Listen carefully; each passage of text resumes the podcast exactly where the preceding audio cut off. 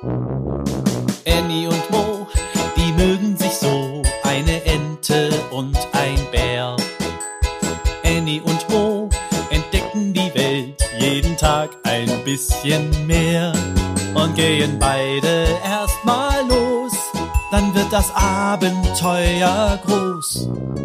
Sei wie die zwei, frag warum und wieso, sei dabei bei Annie und Mo. Ein Podcast von Baby und Familie aus der Apotheke.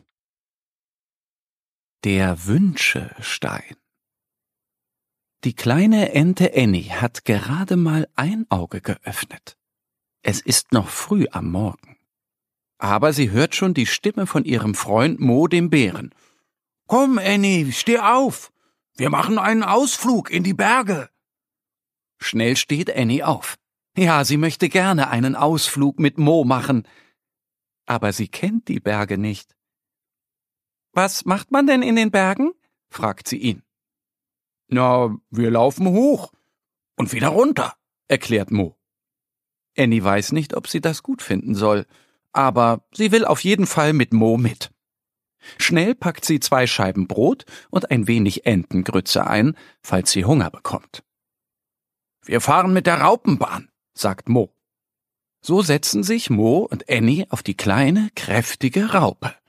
Sie bringt sie bis zum Berg. Oh, das ist aber hoch, sagt Annie ganz erstaunt. Aber Mo antwortet gar nicht, sondern läuft los.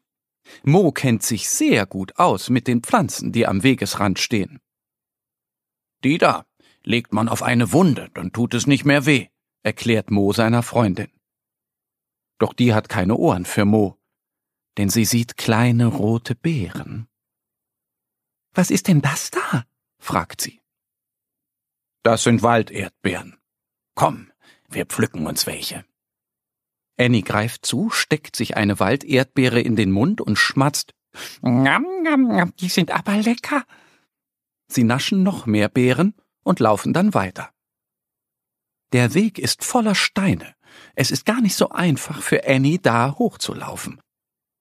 Plötzlich sieht sie einen glitzernden Herzstein und hält an. Mo purzelt fast über Annie, weil sie so abrupt stehen bleibt. Annie, geh doch weiter, will er schon sagen. Da sieht er, dass sie sich bückt.